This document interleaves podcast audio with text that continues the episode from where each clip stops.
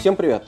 Это подкаст «Око спортивной игры», в котором мы говорим обо всем, что происходит в английском футболе за пределами 90 минут и за пределами сезона, потому что сезон уже закончился, и понятно, что сегодня мы, Ваня Калашников и Дашка Нурбаева, будем подводить итоги этого сезона. В принципе, с очевидными фактами вы точно знакомы. Манчестер Сити в очередной раз выиграл чемпионат. Ливерпуль закончил на втором месте, всего, отстав всего лишь на очко. Такое мы тоже видели в 2019 году. Ну и дальше Челси, Тоттенхэм отправились в Лигу чемпионов, а вылетели Норвич, Уотфорд, они это довольно давно сделали, и в последний самый день выяснилось, что Лидс, ура, остается в премьер-лиге, хоть и без Марсела Бьелса, а Бернли, который лишился Шона Дайча, по делам, в общем, отправляется куда-то там в, на глубокое дно чемпионшипа. Э, Даша, должен сразу спросить у тебя, как ты провела этот самый последний день, э, когда все матчи игрались одновременно, и верил ли ты вообще, что может произойти что-то неожиданное? потрясающая развязка чемпионата получилась в этом году, при том, что она действительно по интриге, вроде как по цифрам, ровно такая же, как была три года назад, когда до последнего тура там Ливерпуль с э, Сити махались, но вот как-то здесь было гораздо более эмоционально. Возможно, потому что я смотрела оба матча одновременно, возможно, потому что я делала в расслабленной обстановке э, паба в центре Лондона, а не где-то там между Этихадом и Энфилдом. Это, конечно, грустная часть истории, но это то, к чему уже за последние там, несколько месяцев э, получилось привыкнуть, хотя утром в воскресенье я получила смс от э, коллеги, от одной из э, собственно, корреспонденток э, телевизионных, с которым мы работали там последние несколько сезонов, и она мне написала с утра, что как бы мы будем очень сильно по тебе скучать, и как бы в такие дни то, что тебя не будет где-то здесь на кромке поля, это, в общем, э, грустно и печально. В общем, я начала это утро так всплакнув, э, после чего пошла смотреть футбол и вообще не пожалела ни разу, потому что мы смотрели в пабе, мы смотрели в пабе, где была основная масса болельщиков Ливерпуля, как мне кажется, и везде, в принципе, то есть мало за какую команду, наверное, болеют даже в Лондоне так много, как за Ливерпуль. Эм, там были болельщики Сити, а еще там внезапно оказались болельщики, болельщики Вулверхэмптона э, совершенно внезапно. Поэтому, в общем, атмосфера была очень боевой, и по ну, по интриге все получилось. Ну, действительно, когда эм, Сити пропустил два, с учетом того, что это еще и Астон Вилла, с учетом того, что это еще и Джерард, и как бы Каутинью, и все, в общем, ну, иди, как-то слишком красиво все это складывалось. А потом, конечно, была гигантская драма с тем, что Ливерпуль не мог никак забить свой второй, выйти вперед, и, естественно, там э, мои друзья, болельщики Ливерпуля, с которыми я это смотрела, там, мне кажется, посидели просто и э, украли у себя пять лет жизни за эти там, 90 минут, потому что уровень как бы нервов, даже я, при том, что я не болею ни за Ливерпуль, ни за Сити, и не за Вулс, собственно, не за Астон Виллу, мне было все равно максимально как-то нервно на все это смотреть. А, мне кажется, самыми яркими были вот те 10 секунд, когда Садио Мане забил второй гол, который отменили из офсайда. Это было еще в тот момент, когда Сити проигрывал. Вот те 10 секунд, когда Ливерпуль был чемпионом, а, но потом Вар все это отменил, вот это просто было, конечно, а, максимально ярко. А потом, знаешь, а потом как-то все скатилось к тому, на что мы ругаемся весь этот сезон, на что я ругаюсь весь этот сезон, как будто Пеп Гвардиола, знаешь, так включил тумблер, знаешь, встал с кресла со словами, ну, ладно, хорошо, надо дела решать, посмотрели, повеселились, как дали вам достаточно тем для разговора, но, значит, пришла пора. И быстренько все перекрутил, и вот это, конечно, камбэк за, там, 7 минут, по-моему, да, это, конечно, в стиле того Сити, которым мы эм, не можем не восхищаться, но который как бы лишает нас каких-то более драматичных э, развязок. Поэтому Сити чемпион, Сити ура, но последний день был э, вообще прекрасный. Я тут, кстати, провел параллель с Лигой чемпионов, то есть даже после того, как Сити вылетел оттуда, все равно не могут отделаться от этих сравнений. И Пеп, извини, но придется. Он, впрочем, сам пошутил, что он там в перерыве позвонил в мадридский Реал, и ему там рассказали, как камбэки делать. Но мне кажется, что вот именно вот эта вот ситуация показывает, насколько что-то может идти ну, абсолютно наперекосяк. То есть Сити был близок к тому, чтобы за пол тайма проиграть весь сезон на протяжении которого они, безусловно, были очень крутой, стабильной, великолепной командой. И, э, да, Ливерпуль был абсолютно такой же, но Сити все почти все время находился там чуть-чуть впереди. И, в общем, я думаю, что если бы обе команды просто выиграли свои матчи в последнем туре, вот как-то совсем не драматично, буднично это сделали, ну, мы бы все все равно сказали, что так должно быть. Вот, и здесь, наверное, не знаю, как бы сложилось для всех остальных болельщиков, э, кроме болельщиков Ливерпуля, если бы Ливерпуль внезапно стал чемпионом. Я не знаю, наверное, среди остальных людей было бы много людей, которые посочувствовали э, Сити, потому что, ну, такого не бывает, да, 37 туров быть претендентом на чемпионство главным, и вдруг в 38-м все это потерять. Это казалось, что невозможно. Ну, я думаю, что не все, я, я думаю, что не все 37, все-таки у них был там отрезок в первой половине сезона, когда они догоняли и догнали, собственно, с невероятным каким-то отрывом. А, но, да, как бы, возможно, им надо было проиграть, чтобы получить чуть больше симпатии, а то, как бы, а теперь они главные монстры снова и снова такие да, еще, еще и а, монополисты всего этого. Теперь. Ой, это вообще отдельная история. Я просто не мог себе представить, какой бы была величина вот этого потрясения, но вспомнил как раз Лига Чемпионский матч с Реалом и понял, что, в принципе, не симпатизируя Реалу вообще, и конкретно в той паре, я хотел, чтобы Сити вышел в финал, и финал был английским, и желательно в нем выиграл Ливерпуль, например. Ну, вот такой mm-hmm. хороший, мне казалось бы, это было бы хорошим развитием событий. Вот, но все равно было видно, что эти ребята воспользовались каким-то небольшим эм, промежутком времени, чтобы тоже переломить все и получить свое там, где никто не ждал, что они его возьмут. Ну, болельщики Реала ждали, конечно, разумеется, но, мне кажется, остальные люди нет, включая самого Гвардиолу и сам Сити. Вот. Поэтому здесь э, какое-то чувство справедливости, что ли, для меня показалось, был полностью удовлетворено, при этом в максимально драматичной манере. Ну, о чем еще можно желать?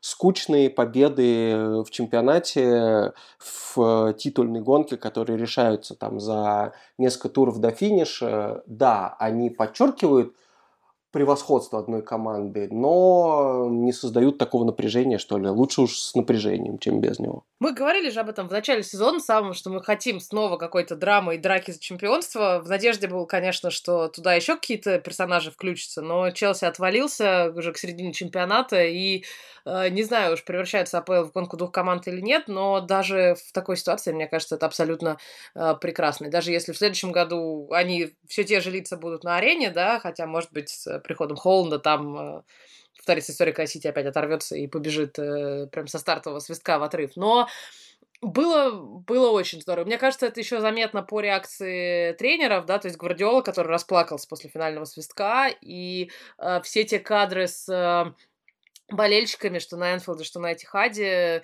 Мне кажется, абсолютно душераздирающий был кадр, когда Салах забил второй гол, когда Ливерпуль вышел вперед, и когда он радостно побежал, значит, к трибунам, и в этот момент, значит, когда они там праздновали возле, на кромке поля, один из болельщиков показал, собственно, 3-2, что как бы... И тут же камера выхватывает, на Салахе просто вообще лица нет, то есть, ну то количество эмоций просто, просто невероятно. Мне кажется, что и мы даже, когда закончили с друзьями смотреть э, футбол, мы все, несмотря на то, что я смотрела, опять же таки, в компании болельщиков Ливерпуля, все просто так тихо встали и ушли, просто потому что не хватало эмоций, там, не грустить, не как бы гневаться сильно, не ругаться, вот, но было...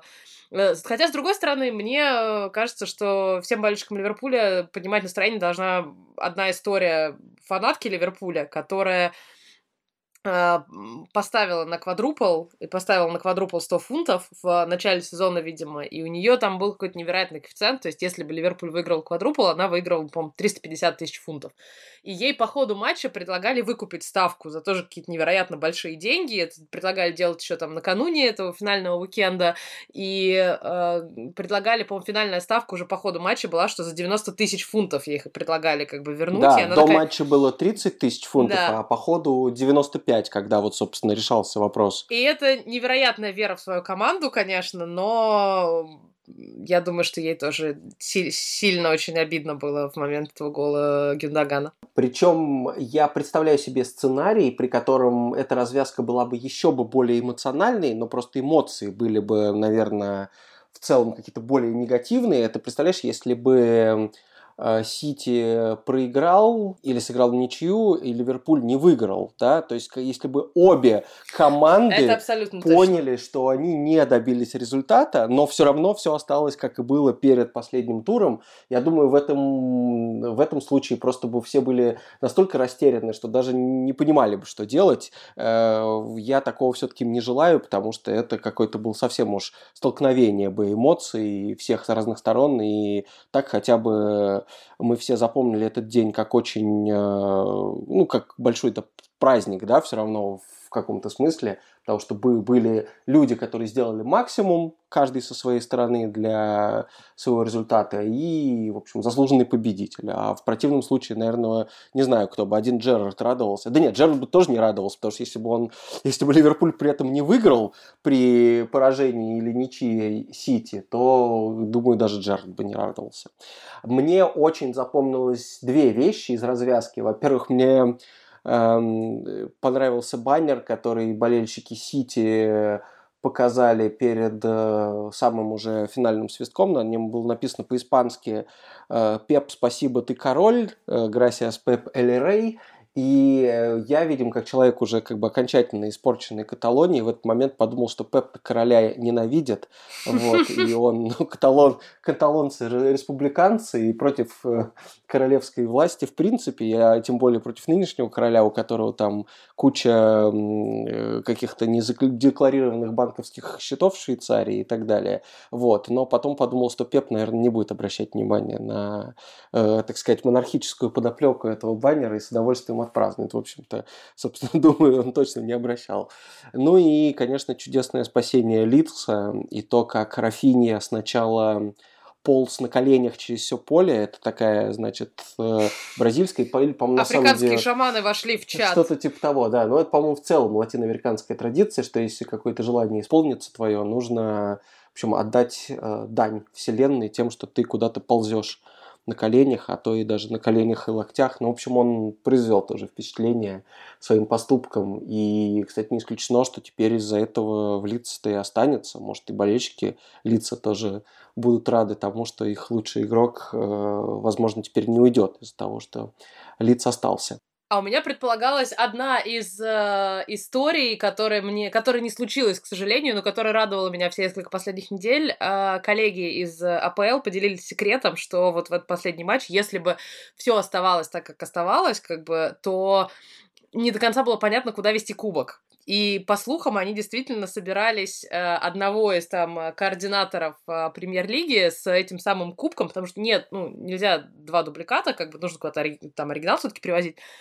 И один товарищ должен был, собственно, утро в воскресенье встречать в Уигане, это город между Ливерпулем и Манчестером, и где-то к перерыву решить, собственно, куда, в какую сторону ему мчаться. Но хорошо, что этого не случилось, потому что к перерыву он поехал бы в Ливерпуль, ему пришлось бы разворачиваться, затем угнаться обратно в Манчестер. Кубок, кубок изначально был на Этихаде, как бы, что, в общем, ну, такая, наверное, была некоторые тоже лотерея со стороны премьер-лиги, и не до конца понятно, что бы они делали, если бы Ливерпуль все-таки выиграл. Хотя, с другой стороны, там ехать, что-то 40 минут, там, час, в общем, в принципе, пока... Да, слушай, ну, вертолет пока есть, празднование. потом... Да даже, например, если бы кубок был в Ливерпуле за время того, как, как э, поле эти хады чистили от Pitch Invasion, вот, причем, мне кажется, главной целью pitch, этого Pitch Invasion было не просто выбежать на поле, а сломать таки ворота. Знаешь, помню, если ты видела эти кадры, там прям была драма, что вот все люди уже залезли, кто-то, значит, раскачивается на этой перекладине, кто-то просто фотографируется, и э, уже с э, другого участка поля люди потихоньку начали уходить, потому что должно быть награждение, понятно, что рано или поздно их все равно оттуда выгонят,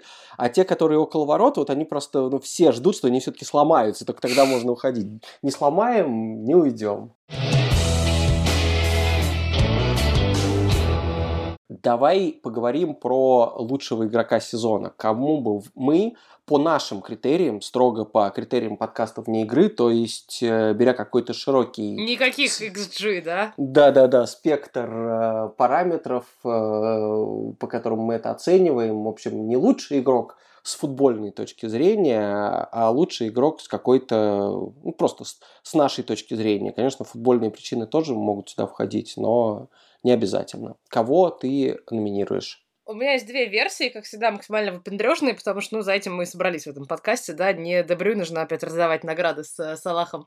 А, я бы отметила, конечно, Сона, потому что он, во-первых, получил золотую бутсу, и с учетом того, что там в прошлом году мы говорили о прекрасной связке с Кейном, а в этом году Кейн половину сезона непонятно чем занимался, а Сон все еще продолжал там тянуть Тоттенхэм. И то, что Тоттенхэм в конечном счете вылез в четверку, это прям его заслуг тоже. И плюс ко всему он вообще максимально приятный персонаж. Он, мне кажется, ну, такой символ Тоттенхэма всех э, корейских журналистов, которые всегда там на матчах присутствуют. И, в общем, большой, большой а, молодец. А второго человека, наверное, который мне запомнилось тоже по ходу сезона, я бы назвала Джерда Боуна, потому что Вест Хэм, конечно, был не так крут, как в прошлом сезоне, когда он там до последнего пытался тоже прорваться в Лигу Чемпионов. В этом году он отвалился достаточно быстро и в итоге сыграет аж в Лиге Конференций. А, но, как показал Лестер, и в Лиге Конференции можно нормально играть и как бы получать какие-то удовольствия от того, что ты доходишь максимально далеко, а потом ругаться на Жозе Мауриньо, который вместо тебя в финал пролезает. И мне нравится то, что происходит с Вестхэмом. Более того, за этот сезон мне даже понравился Олимпийский стадион, который я бесконечно ругала, но я как-то смирилась с ним. Эм, и вот Боуэн, который вполне возможно сейчас начнет уходить из Вестхэма куда-нибудь в более приятное, богатое и титула э, зарабатываемое место, но как-то вот он этот Вестхэм хорошо олицетворяет, и традиционная топ-6, она все еще топ-6, но вот э, всегда те команды, которые вот best from the rest, да, лучшие из всех остальных, это всегда приятно. И в этом году этой командой стал Вестхэм, поэтому я думаю, что вот моя бы личная статуэтка какая-нибудь в форме пирожка красивенькая, она бы ушла э, э, именно Боуэна, потому что было... Вестхэм, конечно, посыпался во второй половине, но как бы там у них были яркие моменты, и то же самое компания в Лиге Европы, которая, в общем, вполне себе качественно выглядела. В общем, они молодцы, по моему мнению. А, мы с тобой не договаривались перед подкастом о том, а, какие команды или каких игроков мы будем называть лучшими. И теперь мне кажется, что зря мы это дел... не, не сделали, потому что, что у меня при... примерно то же самое. Да, я тоже, тоже хотел рассказать про Сона, который мой герой абсолютно, потому что мне кажется, что вот есть такая категория недооцененных игроков, э, и обычно в нее помещают каких-нибудь не знаю, лидеров, э, середняков, которые просто, которых не забирают в топ-клубы, потому что понятно, что они вот на уровне середняков будут топ-игроками, а в в клубах побольше провалится. И иногда такие просто переходы случаются, все видят, что это не работает, и назад. Ну, как вот, например, э, Вилфред Заха, да, ну, однозначно лучший игрок Кристал Пэласа, э, забрали в МЮ, ничего не вышло, вернулся назад. Вот, и продолжает, в общем, играть так же, так же круто, как там, ну, или можно какие-то другие еще примеры подыскать, не знаю, Исмаила Сар в Уотфорде, может быть. Да, да что там далеко, далеко ходить, мы говорили, что Грилиш в Астон Вилле был ровно такой игрок. Да. Конечно, возможно, теперь с новым контрактом от, от Гуччи э, он э, докажет что-то еще, по крайней мере, не знаю где, на подиуме, видимо. Но не знаю, насколько удачно сложится его карьера в Манчестер Сити, но тем не менее, вот такие, такого типа игроки мне очень нравятся. И они часто действительно про них там меньше говорят или не верят в то, что они способны состояться на более высоком уровне, а иногда недооценивают людей, которые перформят на топ-уровне много-много лет подряд, и как-то все равно, э, вот как в случае Сона, э, нет даже слухов. Вот что удивительно, нет слухов, например, Сон переходит в Реал, или там Сона хочет Барселона, или вот такого рода. И я, честно говоря, всегда удивляюсь, почему. Потому что это, безусловно, тот человек, который способен играть, на мой взгляд, абсолютно в любом топ-клубе Европы. При том, что он, ему не нужно быть какой-то вот суперзвездой, э, за которую, знаешь, часто топ-клубы переплачивают, чтобы показать серьезность своих намерений, да. Ну, вот как Мбаппе, условно говоря, можно, конечно, он там, скорее всего, будущая суперзвезда футбола. Но можно купить двух э, крутых игроков на те же деньги и, возможно, сделать команде Мне лучше, кажется, чем... На его подписной бонус можно купить, мне кажется, пять хороших игроков и сделать всем хорошо. Возможно, да, и так. Вот. И я абсолютно уверен, что, слушай, если Сане и Гнабри перешли в Баварию и стали там, в общем, королями и лидерами не только клуба и сборной, то Сон, который еще и при этом раньше в Германии играл и даже, по-моему, по-немецки немножко говорит, и, в общем, для него это э, знакомая уже среда. Если его сейчас в Баварию забрать, он там будет забивать столько, сколько Левандовский, мне кажется. Вот. И вот как-то все время жалко, что он еще и рядом с Кейном, который э, крутой, безусловно, нападающий, но не всегда, да, но еще и любимец э, какой-то английской, да, прессы. И вот этого в, в нарративе АПЛ его там гонка за Ширером, его гонка за Руни в сборной бомбардирская всегда будет более заметной темой, чем э, прогресс или даже не прогресс, а постоянный супервысокий уровень Сона. Поэтому Сону просто все респекты, он для меня точно э, лучший в этом сезоне. Тут еще есть повод сказать, что смотрите, несмотря на э, вечную беду Тоттенхэма с трофеями, с тренерами и так далее, здесь хотя бы вот его голы помогли. Золотую бутсу выигрывает. Да, его голы, голы во-первых, помогли э, Тоттенхэму в Лигу чемпионов запрыгнуть, ну и золотая бутса, в общем, тоже не помеха. А второй игрок, которого я хотел отметить, это игрок Вестхэма, но не Боуэн, хотя про Боуэн нужно сказать, что он воспитанник Леонида Слуцкого, это тоже важно. Ну, угу. не совсем, но, по крайней мере, у него был основным игроком в Халл-Сити. Вот, а мне, я сейчас поступлю как английская пресса и э, выделю Деклана Райса, потому что он тоже э, ну, оф- оформился в такого главного любимца э, собственно, местных журналистов, которые видят в нем не только будущее сборной Англии, но, мне кажется, и капитана сборной Англии в самом ближайшем времени. Вот, с, другой стороны, когда... в, с другой стороны, английская пресса в любом человеке, у которого есть британский паспорт, э, рано или поздно начинает видеть такого человека, как бы, даже если он, знаешь, там, типа, в трех, в трех матчах неплохо себя проявил за какой-нибудь там э, Вулверхэмптон, и все, и сразу, значит, надежда нации. Есть у них такой грешок. Все правда, все правда. Да, надежда нации, конечно, видит в каждом, но тут вот просто еще он уж слишком типичный английский футболист по позиции и по стилю игры. Безусловно, у него очень много есть каких-то черт, которыми он лучше, ну, мы не будем его называть каким-то там дубовым футболистом, и он не, он как раз-таки классный, э, даже сложно определить его позицию, да, классный бокс-то-бокс игрок, которого есть и, значит, оборонительные способности, атакующие способности, передачи он хорошую умеет отдавать атакующий, держать мяч умеет. Ну, то есть, в общем, прокачанный английский футболист, который ну, такая, в общем, мечта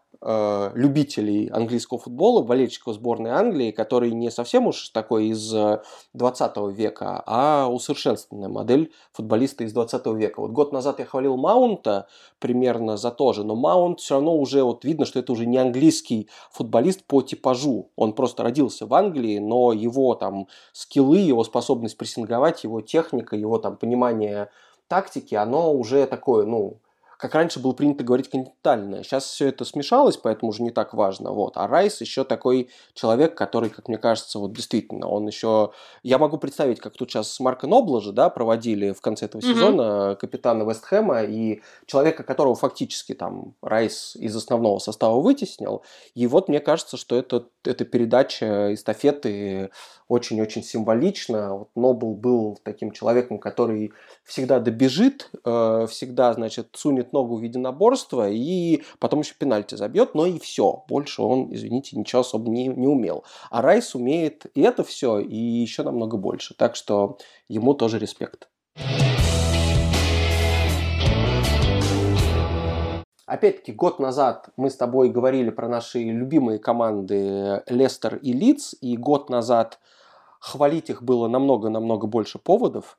Вот, поэтому в этом году мы задачу усложняем. Давай выберем команду сезона, нашу команду сезона, которая не Лестер, не Лидс и не Сити с Ливерпулем, ну потому что как-то к этому успеху уже некрасиво примазываться. Это звучало, как будто ты просто все команды на букву «Л» выкидываешь, как бы, и не Лутон, и да...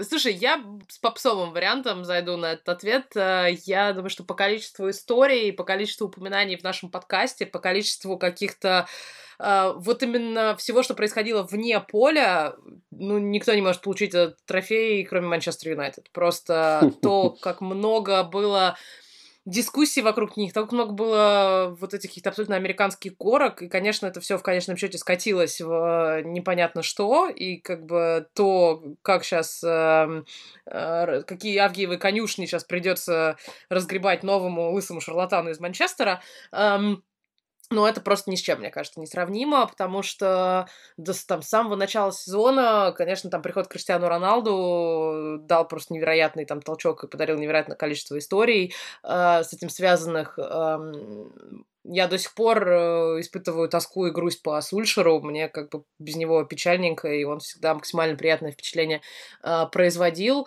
Э, мне есть ощущение, что я съездила в Манчестер на Олтрафорд больше, чем на какой-то даже лондонский стадион за этот год, просто потому что в какой-то момент у меня было, по-моему, из семи ближайших туров, там, по-моему, я была на шести матчах Юнайтед, как бы на, на, домашних и на выездных, там какие-то невероятные рекорды. Ну, а еще они на Новый год подарили мне две бутылки вина, поэтому как бы здесь, в общем, взятка сработала, и, в общем, а, моя личная премия команды сезона уходит именно туда, в Манчестер, и мне очень хочется, на самом деле, чтобы у них все, ну не то, что наладилось, но как бы стало хотя бы немножко лучше, чем сейчас, чтобы они от этого дна куда-то там оттолкнулись э, и что-то начали решать, что-то начали там, может быть, не, за, не обязательно за чемпионство бороться, но выглядеть менее ущербно и убого, чем они выглядели в последние месяцы, потому что Потому что мне очень жалко Дэвид Дехея. То есть Дэвид Дехея, мне кажется, моя личная боль последних месяцев. Как бы я, когда смотрела матчи Юнайтед, мне вот было просто физически больно за него, потому что он там делал все, что мог. Он даже в конце перестал делать все, что мог. Мне кажется, что нужно такое все, я больше не могу. Ну, как говорит, я делаю все, что могу, но вот уже нет сил. И вот мне кажется, за все там его старания за все его успехи, мне кажется, как-то должно воздастся каким-нибудь, не знаю, кубком лиги хотя бы. Ну или просто хотя бы более приятным э, там выступлением, местом в топ-4 в следующем сезоне, потому что, ну, так, так нельзя, конечно. Это какой-то какой-то багаж Ральфа Рангника из Локомотива он привез совершенно непонятный. Знаешь, ровно тот момент, когда ты сказал «так нельзя», я подумал, что Манчестер Юнайтед просто сейчас такой, подержи мое пиво, и как бы в следующем сезоне может, может еще круче показать. Нет, я, я желаю, абсолютно точно желаю стабильности, желаю Э, в общем, только потому, что я ужасно весь сезон переживал за Бруно Фернандеша, mm-hmm. за человека, который прям, по-моему, великолепный совершенно игрок, и дебют его был блестящий в Юнайтед, и, как мне кажется, уже все забыли уже, что можно в отношении, в его отношении шутить про пенальти, да, он, бедняга, там, из, по-моему, трех пенальти, которые ему дали пробить, два запорол в этом сезоне, и вряд ли получит теперь их в ближайшее время. Вот. Но и он еще пострадал и с игровой точки зрения от прихода Роналду, потому что его роль немножко изменилась, и ну, он по-прежнему полезен, безусловно, для команды, но пострадал он, мне кажется, его результативность точно, вот, и его полезность фэнтези очень-очень сильно снизилась тоже в связи с этим, но все равно очень хочется, чтобы он добился большего, а для этого, конечно, нужно, чтобы вся команда играла, да и болельщикам Манчестер Юнайтед очень хочется пожелать хоть какого-то ну, всплеска небольшого морального подъема, потому что нельзя уже это терпеть. Некоторым игрокам Манчестер Юнайтед хочется, в общем, как-то... Дать люлей. Да, да, да, да какое-то какое наказание выдать и отправить куда-то подальше из этого города. Э, ни на что не намекаю Поль Пакба, но как бы, да, это, это, это театризовано к тебе в том числе. Вот. Э, из уважения к Лестеру не буду Харри Магуайра сразу туда отправлять, но мне кажется, он сам понимает, в общем, как, как он косячил весь этот, этот сезон тоже. Я думал, честно говоря, что и наш выбор лучшей команды совпадет, тем более, что ты, в общем, рассказывала, что ты впечатлилась их стадионом очень сильно. Это Брентфорд. Вот, и я их все-таки номинирую на мою команду этого сезона, потому что действительно и стадион, на котором я не был, но наслушался твоих положительных рассказов о нем, хоть то ты там на, него, на нем в итоге побывала, по-моему, спустя полсезона, да, или как-то так.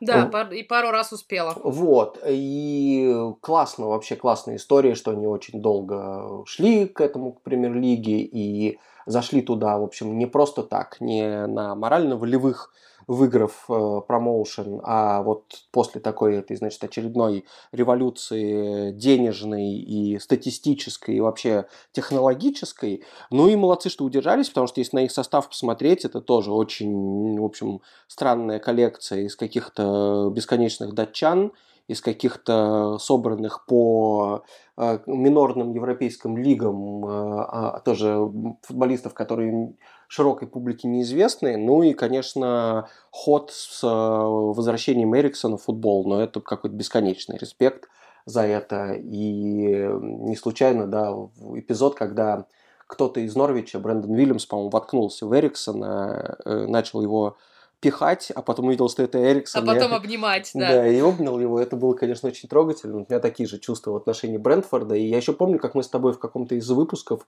говорили, что не исключен вылет для них. Был момент, когда они близко совсем шли да. к зоне вылета или даже в нее забрались, э, но закончили на 13 месте. Это прям супер достойно. И был у них несколько очень хороших матчей. Матч с Ливерпулем, который 3-3, где они, по-моему, вели в счете, потом проигрывали и в самом конце сравняли. Вот я его до сих пор очень хорошо помню, и он, конечно, был выдающимся. Поэтому я думаю, что Брэнфорд моя команда в этом сезоне, и очень хочется, опять-таки, чтобы они в следующем не вылетели и удержались.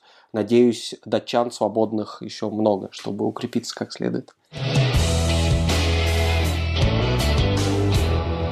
Раз уж я вспомнил матч Брентфорд-Ливерпуль, давай поговорим про самый яркий матч сезона. Неважно, накормили ли тебя там вкусным пирожком или голов Что значит неважно? Важно, конечно. А как мне еще оценивать? Да, как, как я мог забыть про это? Рассказывай. Э, что у тебя в топе из э, футбола? Поэтому у меня за последние три месяца нет ни одного памятного матча, потому что меня нигде не кормили. Разумеется.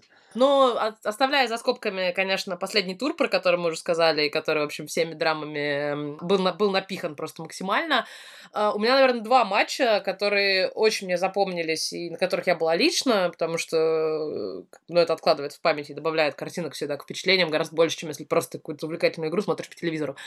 Первым я назову uh, лондонское дерби в первом круге, Арсенал Тоттенхэм, который Арсенал выиграл, uh, и который просто поразил меня атмосферой на в Северном Лондоне, ну, как бы в нашей любимой библиотеке, да, в общем, такого, такого не бывает. Мы обсуждали это как раз тогда в подкасте, связано с этим туром, то есть то количество эмоций, которое было, с учетом того, что нам надо не забывать, да, что перед началом сезона вообще ходили слухи, что как бы Артет надо гнать, Артет надо увольнять, увольнять там как можно скорее, там Арсенал сыпался вначале, но потом выдал, собственно, как невероятные отрезки в сезоне, и вот та победа в, над соседями, это всегда, конечно, эмоционально приятно, и это было ну, это было прям здорово. Это по эмоциям было, вот по особенно неожиданным эмоциям. Одно дело, когда ты едешь на Энфилд, да, и там ожидаешь, в принципе, что тебя будут петь, будет красивенько, флаги, там, You'll Walk Alone, все дела.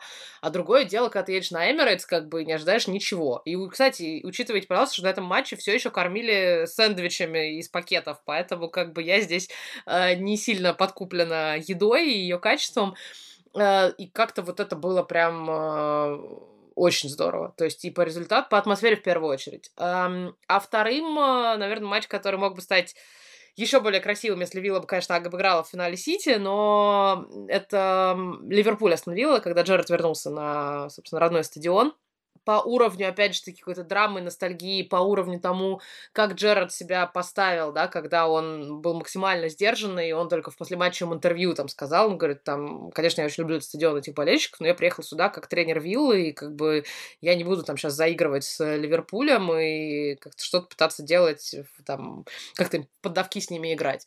И там я собрала какой-то максимально ливерпульский, просто максимальную подборку ливерпульских футболистов на предматчевых интервью, на послематчевых интервью. У меня перед матчем был Робби Фаулер, а после матча у меня был, собственно, Трент Александр Арнольд и вот Стивен Джерард. И, конечно, э, Леонель Аба, который переводил это все, в общем, ему большой почет и хвала, потому что это было сложно. Это было даже сложно понимать в моменте, не уж не говоря о том, чтобы как-то синхронно это все переводить. Um, ну и вот это одна из тех историй, как бы одна вот из тех переплетений, которые как-то очень хорошо легли и еще в Ливерпуле хорошая погода, по-моему, была, поэтому тоже было, в общем, вполне себе приятно и, и терпимо. А мне, наверное, больше всего запомнились, э, конечно, два матча Ливерпуля с Сити, но они вне конкурса. Вот, причем первый даже больше, который в октябре был, потому что там и забивали какие-то вот прям самые важные игроки. Салах, Мане, Дебрюйне, Фоден. А, и просто там еще это соперничество завязывалось, да, когда они сыграли 2-2 в марте это было, да, по-моему, или в апреле даже, в начале апреля, угу. было немножко обидно, потому что хотелось бы, чтобы уж как-то э, вот либо уже Ливерпуль победил, либо уж Сити победил, и мы успокоились по поводу чемпионской гонки. Ну, неважно, оба матча были совершенно великолепные, это понятно, само собой. Но больше всего мне запомнился, наверное, банально, может быть, даже самый, э, самый результативный вот, матч этого сезона. Э, это матч Сити и Лестера на Boxing Day. То есть мало того, что Boxing Day, 26 декабря, так еще и 6-3, э, и тут же привет 63-му году, картинку, с которым постит каждый Boxing Day, когда было рекордное количество голов забито, но больше меня просто тогда впечатлило именно то, как развивался этот матч. По-моему, мы говорили с тобой, что Лестер плохо играет, да, на Boxing Day. У них всегда как, да. какая-то беда. Э, и началось все с 4-0 за 25 минут. То есть Сити забил 4 гола за 25 минут, потом все вроде бы расслабились и начали уже думать, какие они там подарки получат, э, какие они коробочки будут распаковывать после матча. Но во втором тайме Лестер совершенно неожиданно три гола забил, счет стал 4-3. Вот. И Сити подумал, что как-то, ну, нехорошо. В общем-то, один, еще один гол и ничья будет, и забил еще два. Вот. Это был очень-очень странный матч. И я действительно еще никогда не видел, чтобы команда Пепа Гвардиолы так ну не знаю, можно сказать, что она расслабилась, но хорошо, потеряла концентрацию на 10 минут 100%. То есть даже первый тайм матча с Виллой или начало матча с Виллой в последнем туре не было такого. Там был матч, где Сити вышел выигрывать и просто пропускал контратаки. А здесь вот было такое ощущение, что не, ребят, это, в общем, давайте бросим играть и посмотрим, что будет. А что будет, это три гола в ваши ворота, вот что будет. Поэтому этот матч, конечно, очень был зрелищным, никаких из него выводов делать не нужно, кроме того, что повезло, если кто-то из вас включил именно этот матч, а не другой на Boxing Day и посмотрел, в общем, такую мощнейшую перестрелку. Это мне, пожалуй, э, надолго запомнится. Есть ли у тебя какое-нибудь сильное нефутбольное впечатление, э, не связанное с тем, что футбол э, АПЛ отключили в России? Какое-нибудь другое? Надеюсь, что-то было что-то более еще радостное за, за этот сезон. Слушай, я когда думала об этом пункте, который ты предложил, да, просто обозначить какое-то самое яркое, одно из ярких впечатлений по ходу сезона, я думаю, что я все-таки вернусь к э, той грустной новости, что нас всех отключили от розетки, мы все оказались вне игры, но по одной простой причине, что когда это все случилось, мне написало очень много коллег. Мне очень написало много коллег с э, других телеканалов, с которыми мы работали, с которыми мы работали на протяжении всей пандемии в прошлом сезоне на этих пустых стадионах. Э, мне написало несколько человек очень приятных из АПЛ, с координаторов, с которыми мы работали, и выразили, в общем, очень теплые слова, очень теплые слова поддержки, продолжали там на протяжении последних трех месяцев писать, что как бы нам что-то без тебя грустненько, и тебя не хватает. И мне кажется, что это показатель того, что как бы Ока делала все правильно последние три года с тем, как мы освещали здесь футбол, с тем, как мы там налаживали какие-то э, личные отношения там с э, людьми, работающих на матчах. Это, мне кажется, тоже показатель, что это было не в, именно в личном общении, то есть не какие-то официальные да, письма, когда там типа нам очень жаль, но до свидания. А это было именно вот э, какой-то такой, то, что называется personal touch, вот какие-то такие небольшие личные впечатления, они эм, прям меня очень, очень порадовали, наверное, поддержали в тот момент, и мы до сих пор продолжаем там э, общаться со многими людьми. Я искренне отправила в последний день э, всем фотографию, как э, они там бегали между Манчестером и Ливерпулем, да, между там Этихадом и Энфилдом, а я отправляла им фотографию радостную меня, расслабленную, сидя там с бургером э, и пинтой пива в пабе, и, в общем, говорила, что я пью за ваше здоровье, как бы уже начинаю отдыхать после конца тяжелого сезона. Поэтому это такая, в общем, с грустной, конечно, подоплекой, с грустной причиной, но вот это то, что, наверное, останется в вот в остатке после конца сезона, хотя, конечно, было много любых других приключений, там, начиная от э, э, по поездки и пытаться, попыток протолкнуться на первый матч э, Криштиану Роналду, да, на кромке поля Олд Траффорда, заканчивая какой-то там безумной гонкой по вертикали по ходу всего рождественского сезона, когда было там 7 матчей за 8 дней, поэтому хороший был сезон, но как бы прервался раньше, но даже то, что он прервался раньше, он вот как-то немножечко так сгладился такими личными э, переживаниями.